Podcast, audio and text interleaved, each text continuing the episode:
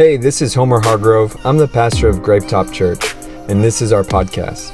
I want to thank you for connecting with our family today, and I hope this message inspires you and that it makes a difference in your life. Enjoy the message.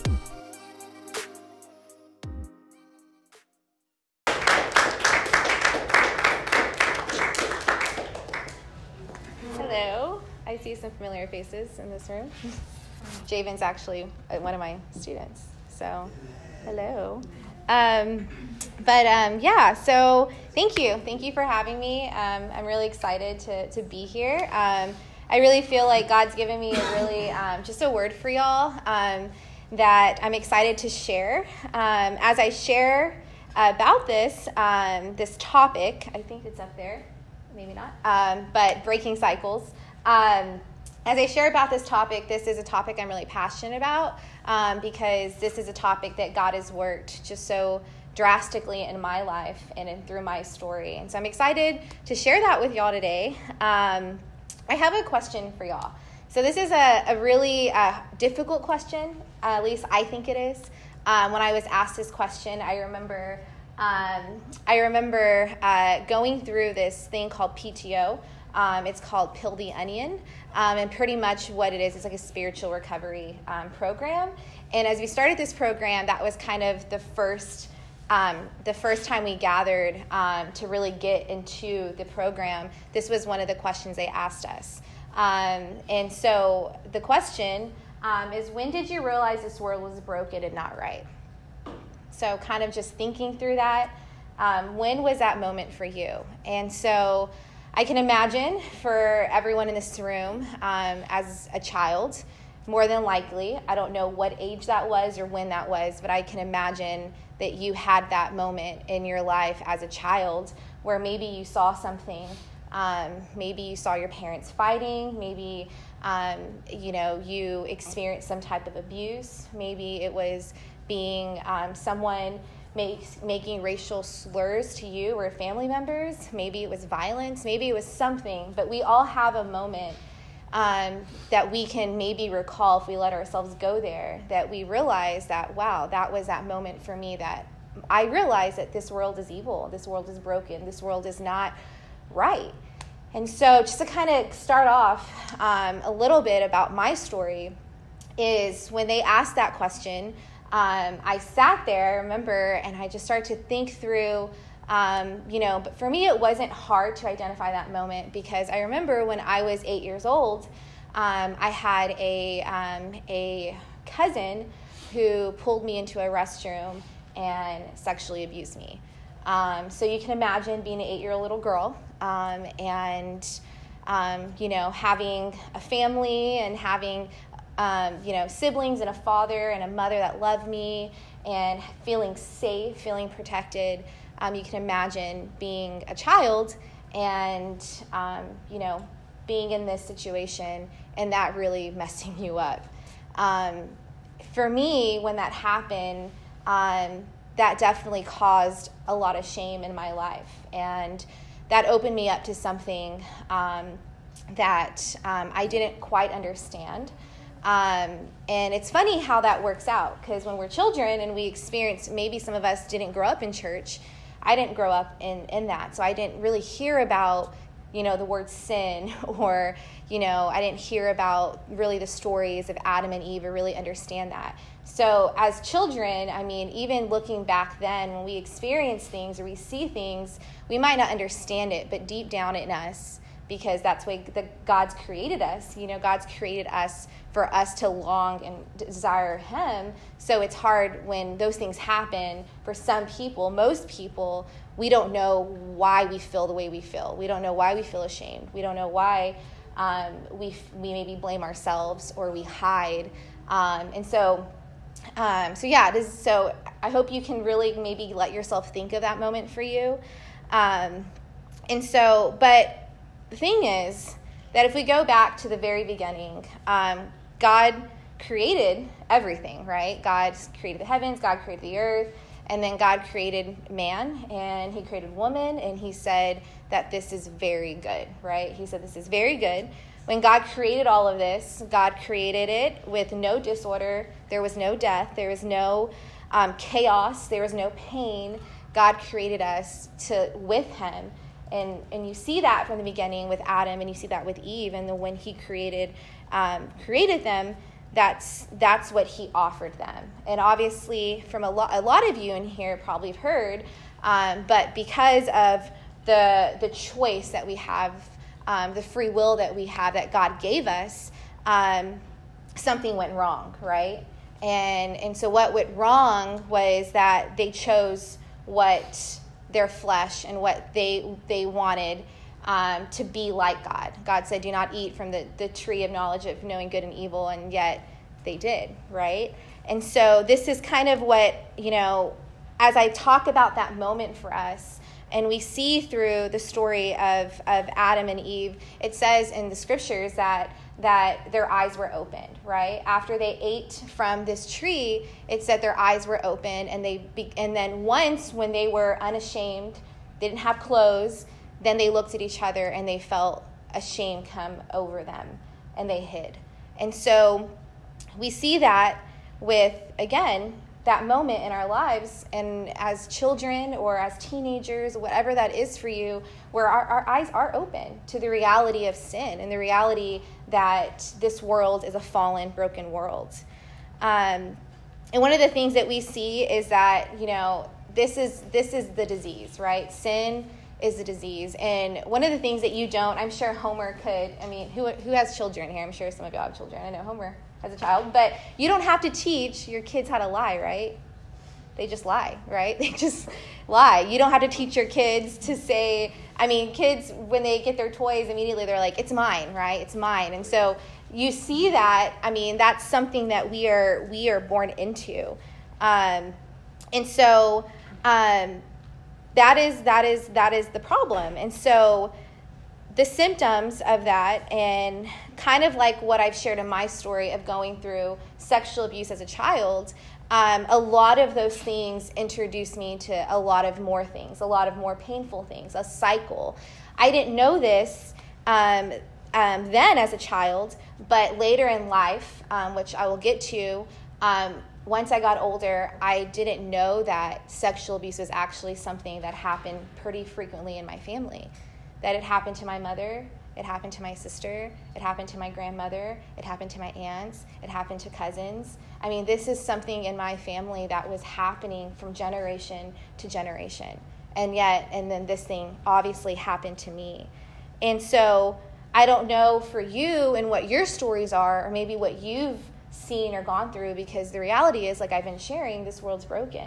And I don't, and we, some of us might have had parents um, that you know have taught us and loved us and taught us the ways of God. But that doesn't dismiss us from from you know experiencing sin, experiencing brokenness. And so, I don't know for you if maybe in my family I've seen um, addictions. I've seen you know I've seen alcoholism being something. Um, maybe for you that's that's violence. Maybe that's even like fear. Um, there's a lot of things that can happen. Um, recently, I, um, I've been really passionate about learning more about um, just uh, trauma. And that's a topic for me that I've been through trauma. So for me, it's something that I've been trying to understand, and I'm hoping to get my degree in counseling um, soon um, and being able to do that. But something that I've been able to learn is about this thing called the ACE study. I don't know if anyone in here has ever heard it. If you're with Youth for Christ, you heard me train on it already so sorry. But, uh, but A, the ACE study stands for Adverse Childhood Experiences. And what this study, what this study shows is that our experiences as children um, or in our developmental years, so from, you know, our, since we're born to 18, has a lot to do with, you know, us as adults, the way that we view life, the way that, you know, the things that we even struggle with can stem back to that. And in this study, that's really, really interesting. Um, there's this one part of the study that really amazed me. And this, this part of the study talks about generational trauma or um, generational um, health problems and mental illnesses that can get passed on from generation to generation.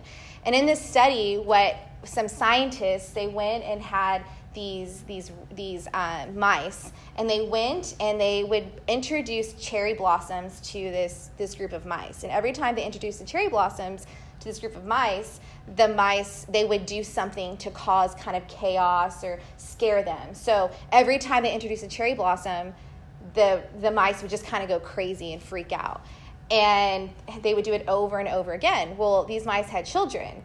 And so, as these mice have their children, once they got these cherry blossoms and put them in the box with the children, the children, never being introduced to cherry blossoms, freaked out and they went crazy, right? And so, and we see that with our own lives and our own families, possibly, and your own stories, that there's there's trauma, there's um, there's things that can get passed down from generation to generation. Um, I would say that something we hear often. I don't know if anyone in this room has heard of this, but sometimes we can people can hear about generational curses. That's something for a while that I kind of started to look into and read about and study. And I was actually going to go that direction with this whole talk. And as I was preparing, I was like, "Oh my god, I don't believe in a lot of what people say about generational curses." Because a lot of people will think that I am this way because my sin is because of my mom, it's because of my dad. And two problems come out of that. One problem is justification. It's like, oh, well, I am this way because my mom and my dad, so that's okay. That's just the way I am.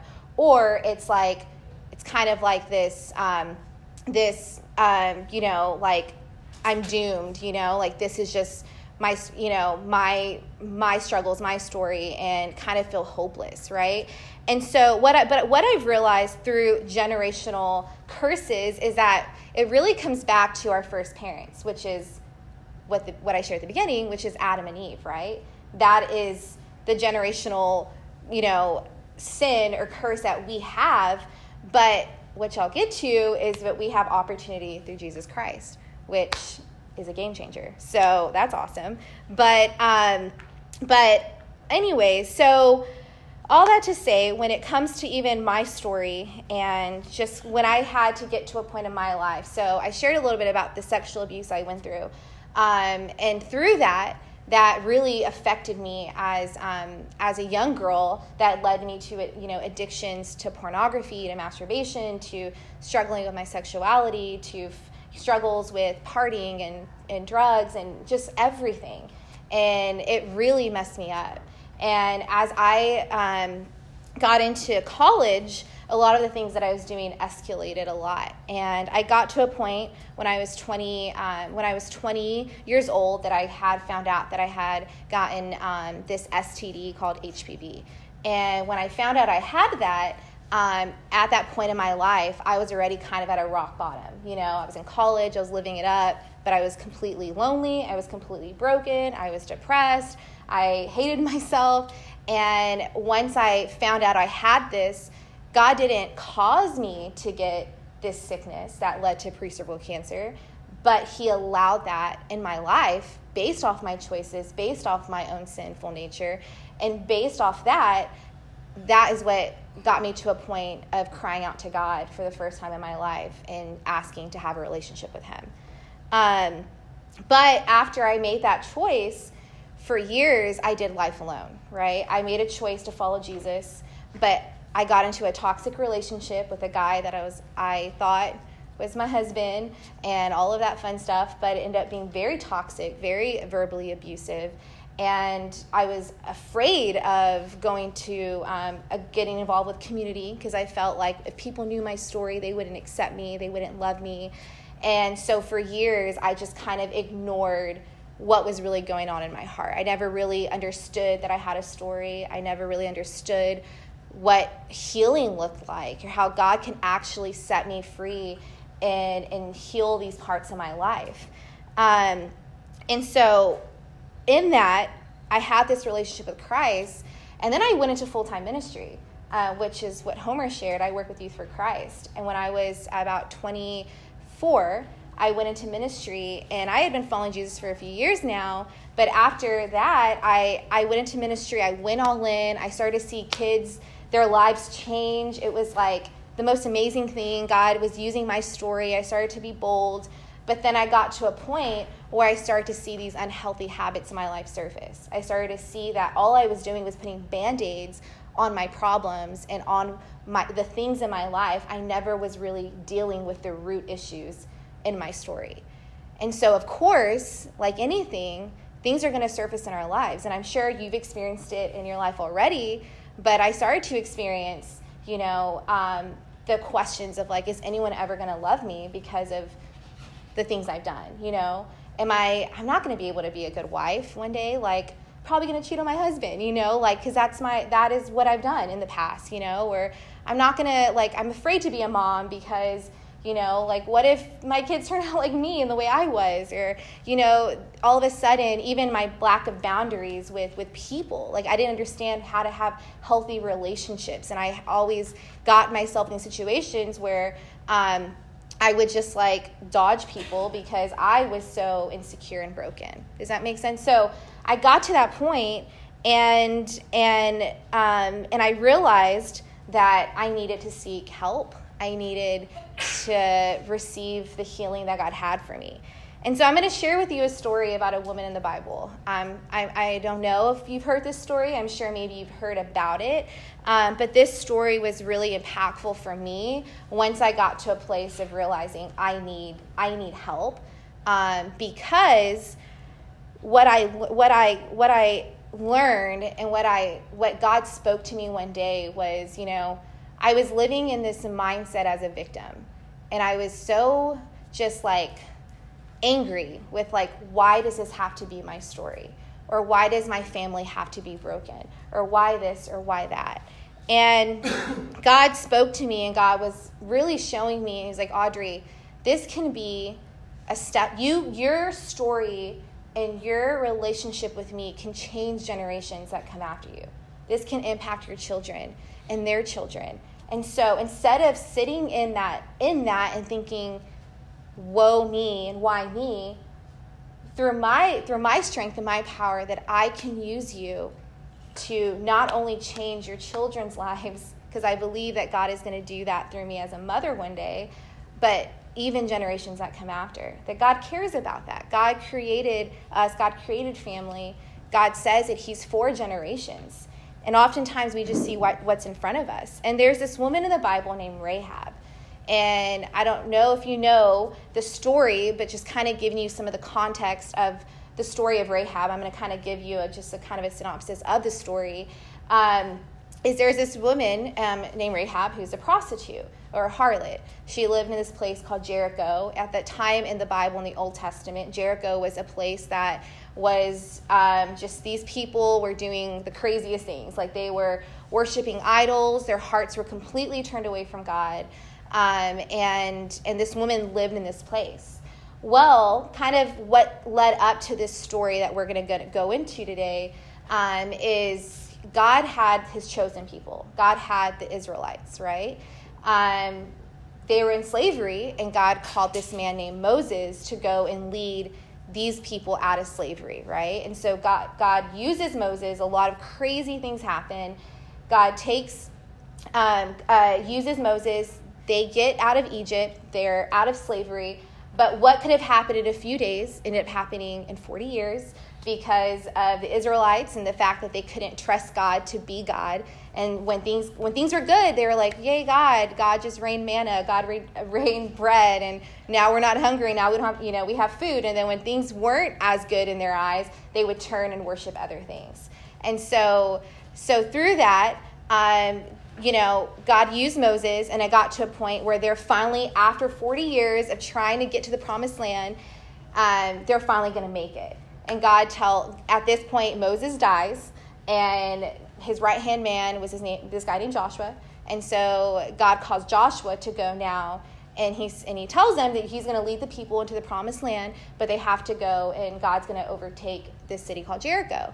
Well, and I don't have time to know the details right now, but. Um, and so these two, so Joshua sends these two spies to go into Jericho and kind of just see what it's all about. And so they go into Jericho, and this woman who's a prostitute named Rahab sees these spies, immediately just acknowledges and knows that these men are men of that that are men of God, and she knows, at, you know, what her city has turned into, and sees these men and believes. And you'll see this as we kind of go, break down the scripture a little bit. She sees these men, and she knows that these are men that fear God and are of God. And so she goes, takes these spies in, she hides these spies from um, from the king and the people that want that hear that they're spies in Jericho. She hides them and goes and, and lies and tells the king that they went somewhere else, and so just you know they chase them that way or think they are.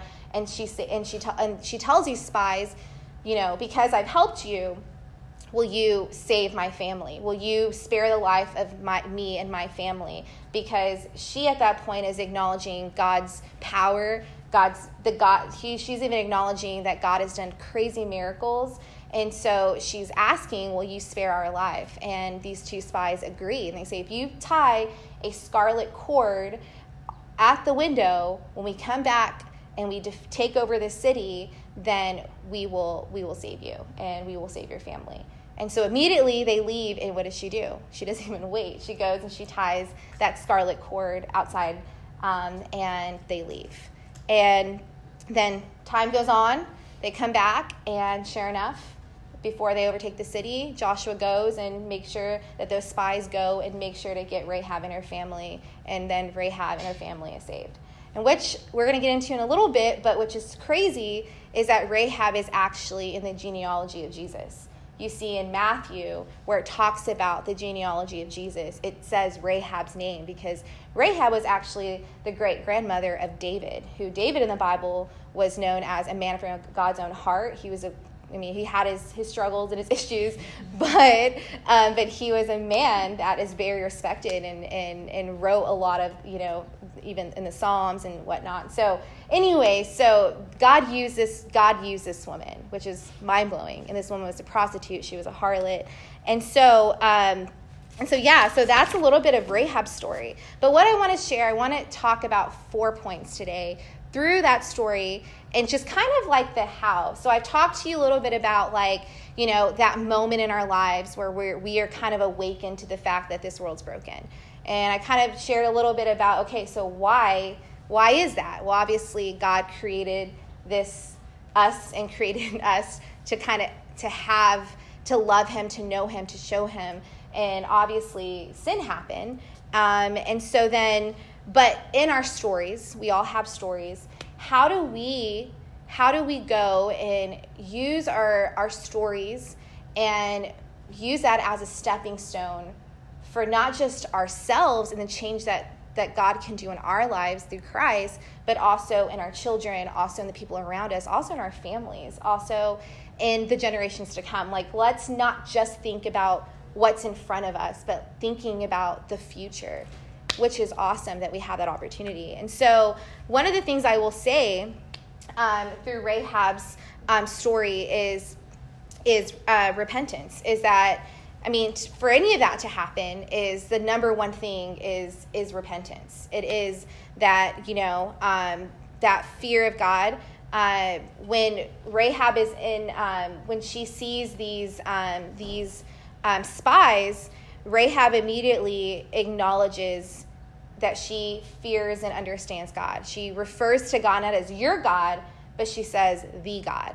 Um, and and she goes back and she acknowledges everything God has done when He split the Red Sea, you know, to save the Israelites. And she's going and and sharing that when this miracle and that miracle, and so she's acknowledging that Rahab, um, that she is that she is a woman that understands and fears God. And also in that in that story, Rahab goes and ties the scarlet cord. And I don't know if y'all know this, but the scarlet cord is symbolism to, of Jesus. That's what it is. It's a red scarlet cord.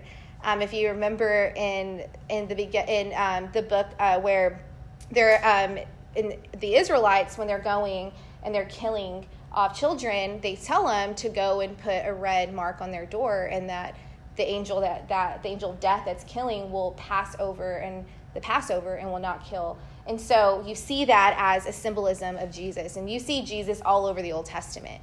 And, and so that scarlet cord is that symbolism. And so just knowing that Christ is the cure, that Christ is it's only through his power that we can see our lives change, but also that we can be that stepping stone for the people that are around us and people that come after us. Um, and so that act of repentance um, is, is the foundation of any of that. Um, and the fact that y'all are here today, I just want to acknowledge that, shows that God is obviously working in your life. I don't know where you're at in your faith, but I do know the fact that you're sitting in this seat is that that God has obviously called you and is working in you. And maybe I don't know where you're at today with that, but just knowing, I just want to encourage you that like that God is a God that pursues us. And the Bible says that God is the one that God chose us. We didn't choose him, but he chose us. So he chose y'all. And y'all are in this room. And so I just want to acknowledge that. Um, and so, um, and also, so there's a verse. Do you have the verses? Um, in let me see Romans five seventeen that I want to read. There we go.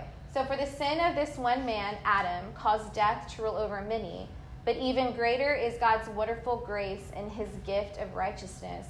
For all who receive it will live in triumph over sin and death through this one man, Jesus Christ.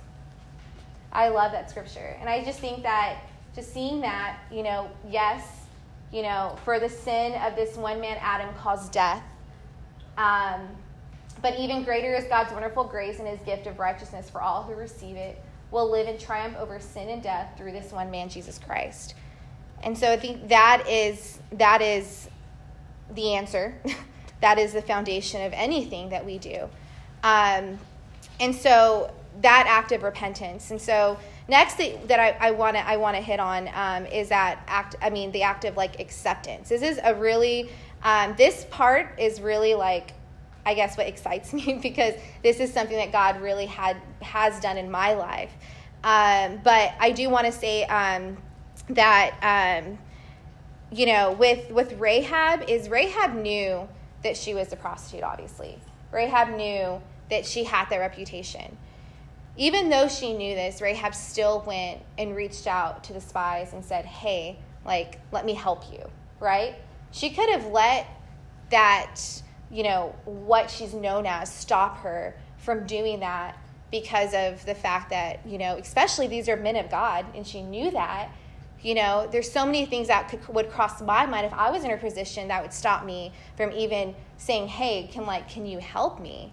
Um, and so I think that that aspect is something that um, that I've learned in in in my story is that sometimes we are so um, in denial you know, um, about the things in our lives and our stories. And I think that there's so much freedom that comes in when we can just accept that this is our story and this is the things that have happened to me. And these are the things that I've seen happen to the people around me, and it sucks.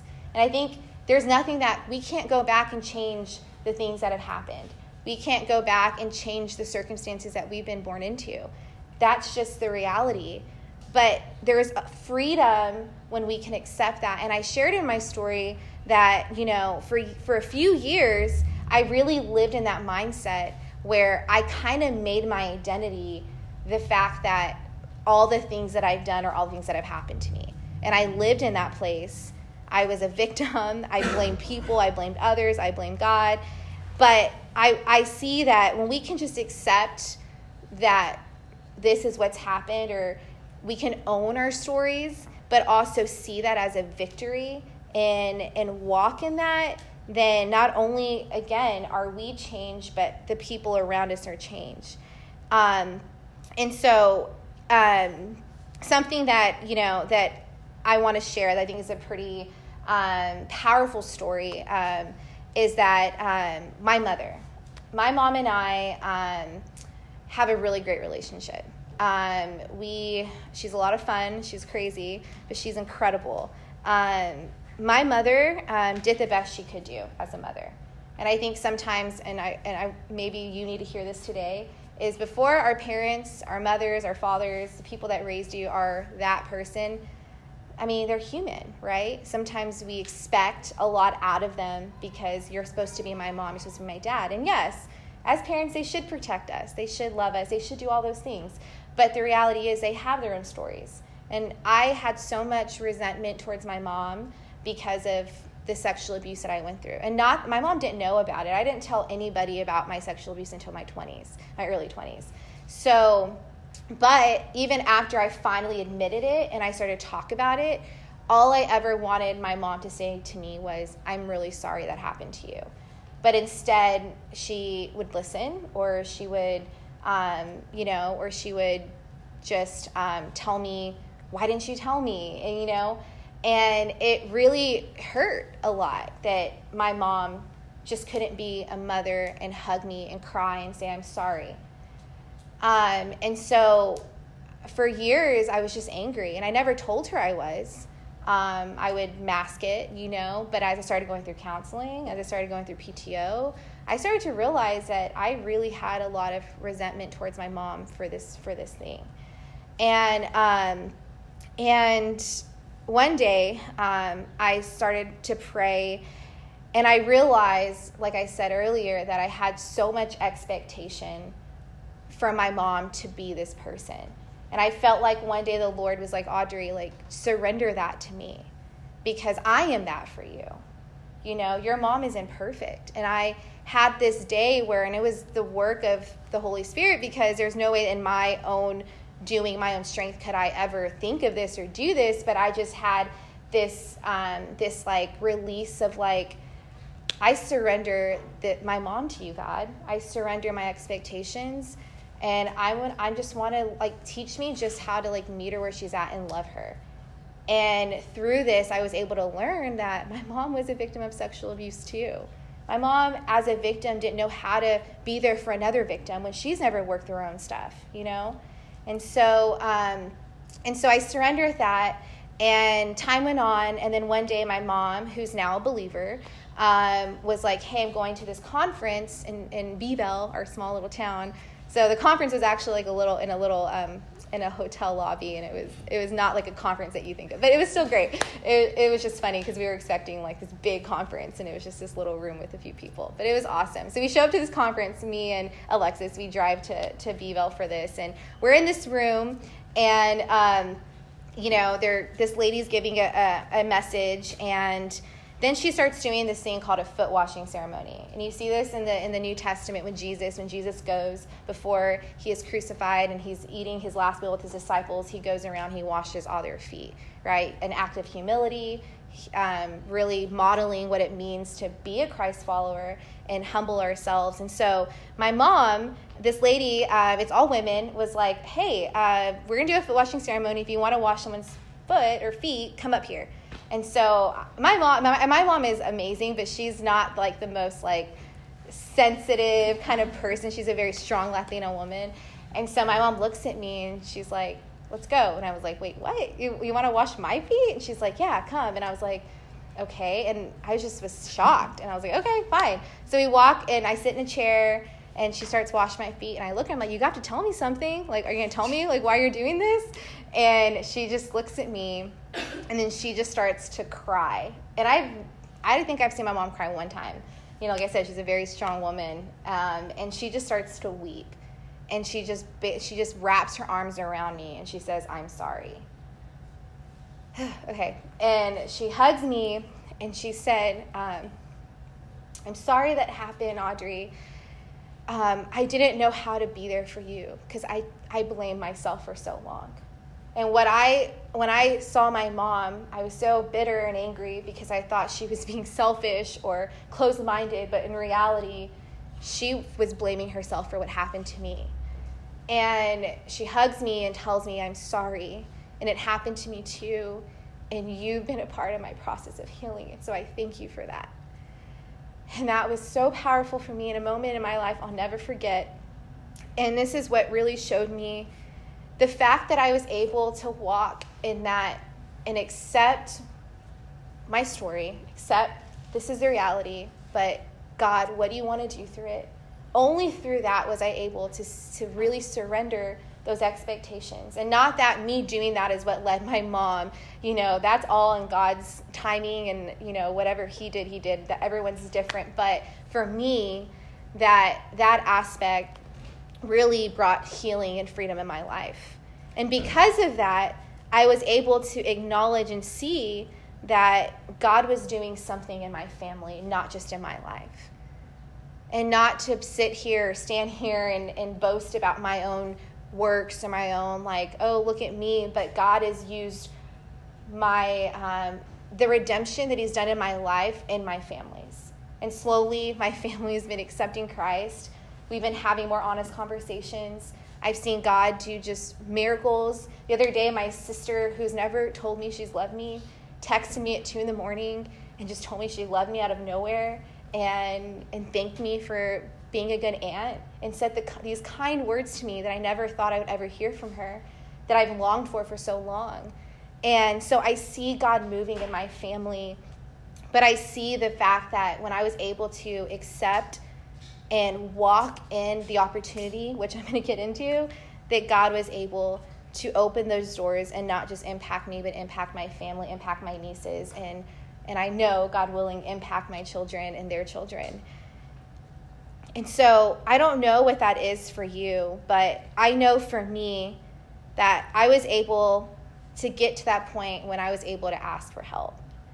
The truth is that God didn't create us to do life alone. He didn't. And and I want you to know your story is not my story. Your process isn't going to be my process. We're all different. But the one thing that I know is true is that we can't do it alone. And I want you, if this is more of a practical kind of insert, but something to think think about is what does that look like for you? Right? You have a story. You're sitting here. I'm sure maybe the wheels are turning and you know things are coming to mind, maybe things in your family, maybe relationships with certain people in your family. But what what do you need to get to a point? What help do you need? Obviously, the first is God himself, right? He's the only one that could help us. That honest conversation that we can we are able to have knowing that God is always listening. That God is we can yell at God, we can do whatever. God is not afraid of our mess. God is not afraid of our questions. That that's totally okay to do. Um, you know, for me, counseling, community um, was huge for me. Um, I got a mentor, but for so long I tried to do it on my own. And one thing that I will say that I stand on today, and biblically this is true, but God's word is the most powerful thing that can transform us. God's word that He gives us through the Bible is what teaches us, it, it's what corrects us, it's what rebukes us, it's what I need daily. Not that I'm perfect at it by no means, but that's where I have found the most healing because that's where I learned more about my Father and about God. And if we're created in the Bible, it says in God's image and His likeness, then to know God, you know, I mean, to know ourselves, we have to know God, right? And so think about that for you. Like, what, what is going to help you get to a point of being able to own your story? and to walk boldly in that, but knowing that you can't do it alone.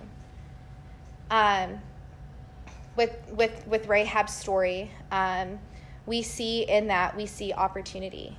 Um, in Joshua 2, 8 through 12, um, we see Rahab, um, you know, acceptance is what gives opportunity for freedom. And so here we have before the spies went to sleep at night, Rahab went up to the roof to talk with them. I know the Lord has given you this land, she told me. We are all afraid of you. Everyone in this land is living in terror. And she continues, um, For we have heard how the Lord made a dry path for you through the Red Sea when you left Egypt. And we know what you did to, sh- to whatever those words are, the two kings east of the Jordan River, whose people you completely destroyed. No wonder our hearts have melted in fear. No one has the courage to fight after hearing such things. For the, God, for the Lord your God is the supreme God of the heavens above and the earth below. Now swear to me by the Lord that you will be kind to me and my family since I have helped you. To give me some guarantee that what comes into yeah. So yes, okay. Um, so you see that as as Rahab is speaking to the spies Rahab is acknowledging, like I said earlier, God's miracles, God's the deliverer. She called on to these spies because she knew their God. She knew about their God. And so, one of the things that I, I've taken from this story and I have applied to my own life is that that when we have we're able to receive Christ, we're able to accept our stories, we're able to have opportunity for freedom in that. And one of my favorite quotes that I just I think is so true is by A.W. Tozer in the Knowledge of the Holy is what comes into what comes into your minds when we think about God is the most empower thing, powerful thing. I mean, the most important thing about us. So, what comes into our minds when we think about God is the most important thing about us.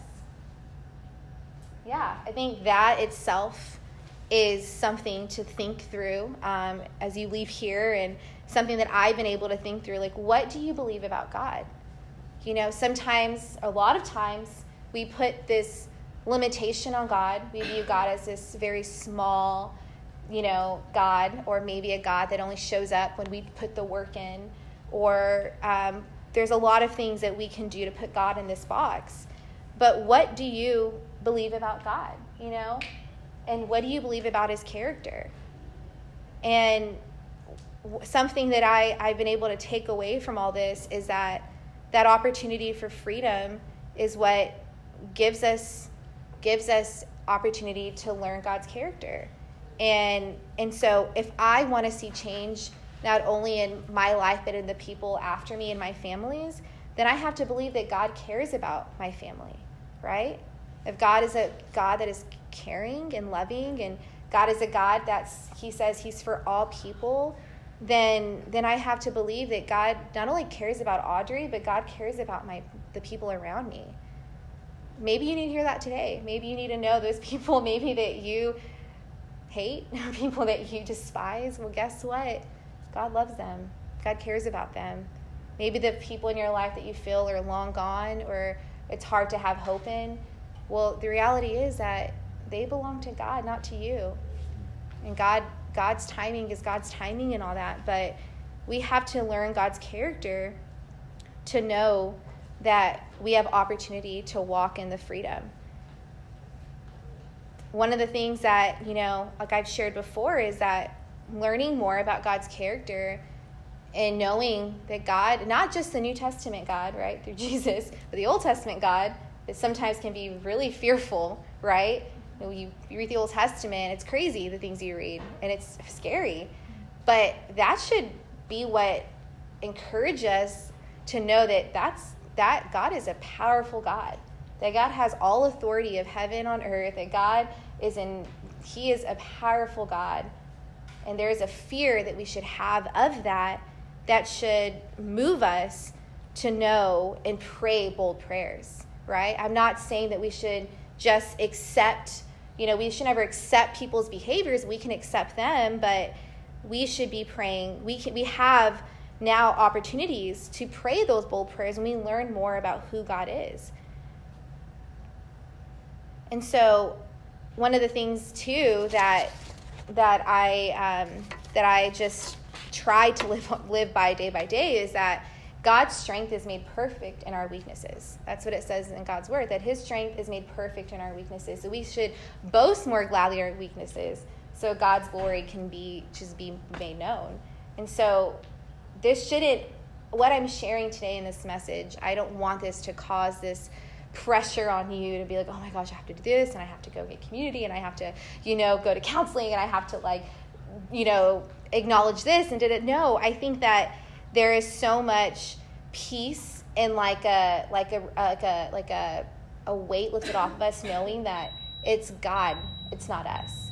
And we can be weak and we can be a mess, but God is God is God is powerful. And the last thing that I want to hit on is obedience. And this to me is something I'm currently learning and walking in today. Gosh, it's a struggle. But what what I um, love about um, you know with with this story in in slide uh, I'm sorry in Joshua two six through seventeen, um, you know we see this is when um, this is when the the uh, the spies come back and they get to come and they get to, you know, get um, Rahab and that promise that they made to her. And so, um, you know, with this, with this act of obedience, something that crossed my mind as I remember reading through the scripture is I thought about when Rahab went and tied that scarlet red cord, she waited. Imagine that, right? She literally knew that this was life or death. This city was going to be destroyed. People were going to die. I trusted these men to come and save my family and me. And it wasn't, it didn't happen the next day. It didn't happen the day after that. It took days. I can imagine Rahab waking up every day thinking, Are they here yet? When are they coming? I'm sure there's times where Rahab felt like hopeless. I'm sure there's times where Rahab wanted to feel discouraged, wanted to feel like, what if, you know, I made a mistake? What if I was wrong? What if they're not going to come back? But day after day, I'm sure I know that Rahab showed up and I know that Rahab waited. Um, and so, Rahab's obedience, even in this, we see through these scriptures, is that Rahab's obedience looked like her stepping out and, and, and accepting these spies, right? Rahab's obedience looked like she took the risk, her own, she risked her life to do this. She could have got caught, you know? She risked her life. And not only that, but she risked her family's life as well. It took obedience to go and tie that, that, that, that scarlet cord and just wait. And so I see that, and I want to encourage y'all that although we can accept our stories, and although that we could, you know, um, walk in those opportunities, learn about God's character. But the reality is, I'm, I'm sure most of you in this room might experience it gets really hard.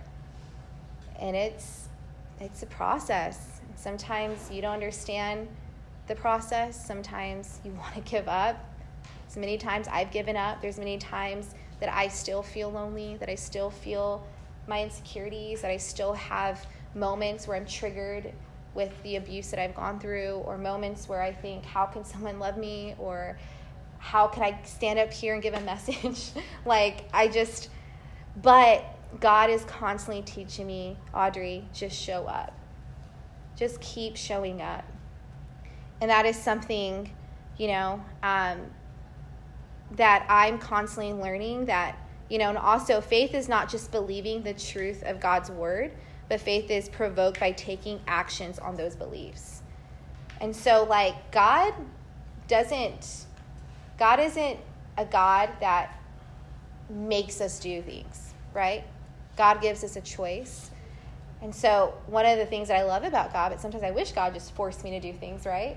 Um, but the reality is that I'm learning in this process of not just thinking about myself, but thinking about my family, thinking about the generations that come after me. And every act of my obedience affects those people. Like, what if we took that perspective of being obedient to God and what He calls us, what He nudges us to do through His Spirit? What if we took that perspective of the fact that sometimes I don't want to do this, but what if I, I have to because this is what opens the doors and this is what is a stepping stone for my children or for my students I get to serve. Sometimes I make choices based off not my own desires or what I want to do, but I think about the kids that are in my life because those are like my kids' kids. Like kids I get to serve the youth for Christ. I think about them and I make choices based off of I know they're watching me. I know that I'm an example, you know? Um, and so I, I, I just, I, yeah, I just want you to know that, you know, that that is a process, but God, you know, got courage to me and what I believe courage, courage is not the absence of fear, you know, courage is looking at fear in the face and still pressing through and showing up. And God's brought me to that place recently when it's come to um, a lot of opportunities of speaking, like today, or, you know, learning or possibly going back to school. Like, I'm like a pretty fearful person. I freak out a lot, I overthink. But God is putting me in these positions to trust Him. And God just keeps saying, Audrey, just keep showing up. Keep showing up and let me do the rest. And I see that active obedience. Um, and yeah, and so, um, and I again, I know obedience is not just about me, but as I talk about the cycles and breaking the cycles, the cycles in our families, the cycles that we've been, you know, we've inherited or what we've been born into in our lives, whether, you know, again, there's a whole lot of things that that that falls under, but but we we have an opportunity to be the change and to break the cycles through Jesus. Um, and so, as I close our time together, um, one of one of the really cool things about there's two things about this story about Rahab, and I shared one earlier, but in Hebrews 11:31, um, in Hebrews, um, Paul is writing um, in the New Testament um, about all these people of great faith. It's like the Hall of Fame of people of faith, right? He's mentioning people in the Bible like Abraham and Moses and David and all these people and all these a lot of uh, mostly men and and so in Hebrews 11:31 it says it was by faith that Rahab the prostitute was not destroyed with people in her city who refused to obey God for she had given a friendly welcome to the spies. So Rahab was in God's word, is in God's word, and Rahab is in that hall of fame of people of great faith. In, in the Bible and the word, it says that after, you know, when Rahab was rescued, that she lived, it says she lives with the Israelites until this day. So she became a follower, that she became a woman of great faith. And I think that is awesome because I think, like, I want, my, I want my name to be like that. Like, because I want my kids to say one day, or my grandchildren, or my students to be like Audrey's faith in God and how I see I saw her walk with Jesus. That is like what helped me and get to where I'm at now. Like that is like the highest honor that I feel like I could have, and and so think about that for yourself. You know, um, which is so cool. And and last um, as I close is in Matthew 1 5. Um, that's where it goes through the lineage of Jesus.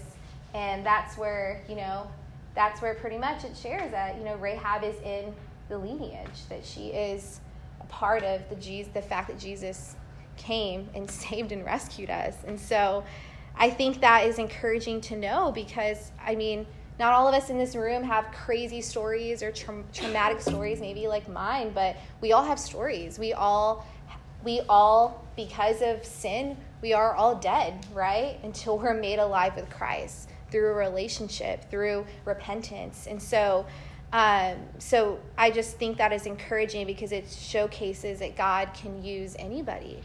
God used a prostitute, and God can use you. God can use me. God and and that's just what I wanted to share today. Um, and hope that that encourages you and and maybe think practically of like what that can look like in your life when it comes to not just thinking about yourself, but that should be something that should give us a privilege to say that I get to be a part of change.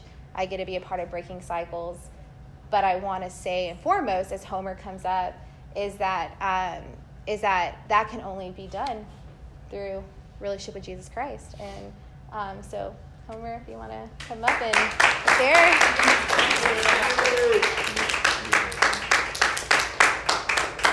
You know, one thing that I think was so moving about Audrey's talk about breaking cycles is even just the fact of her uh, showing us about Rahab you know, how many times have we stopped ourselves from doing something because we thought we were a product of our experiences?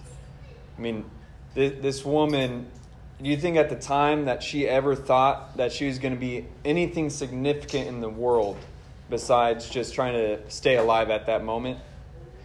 And it shows God's heart in wanting to use us, wanting to use people that the world wouldn't would just normally throw away. Imagine what Rahab was like when she with her family that she saved. Do you think that they were super supportive before that point? Or do you think that maybe those that those family members of Rahab constantly belittled her? Do you think that they constantly looked down at her? And all of a sudden, the one that they would never expect anything good to come from is the one that's saving their very lives. And see, even though that her family probably didn't see the potential in her, even at that moment, God saw the potential in her so much that He chose her to carry out the lineage of our Savior. And I want everyone here to close your eyes and bow your heads for a moment. And if you're here today and you realize that you're not nothing, that you're not a nobody, maybe for the first time you realize that God sees you no matter what you've been through, no matter what you've done, no matter what, what's been done to you. And if you're here and, and maybe for the first time you see God's heart and how He sees you, and you want to put your trust in Him, put your trust in Jesus, I want you to just raise your hand. Amen. And if you rose your hand to put your trust in Jesus, or if you wanted to, I want you to repeat this prayer after me because it only takes one step to start something.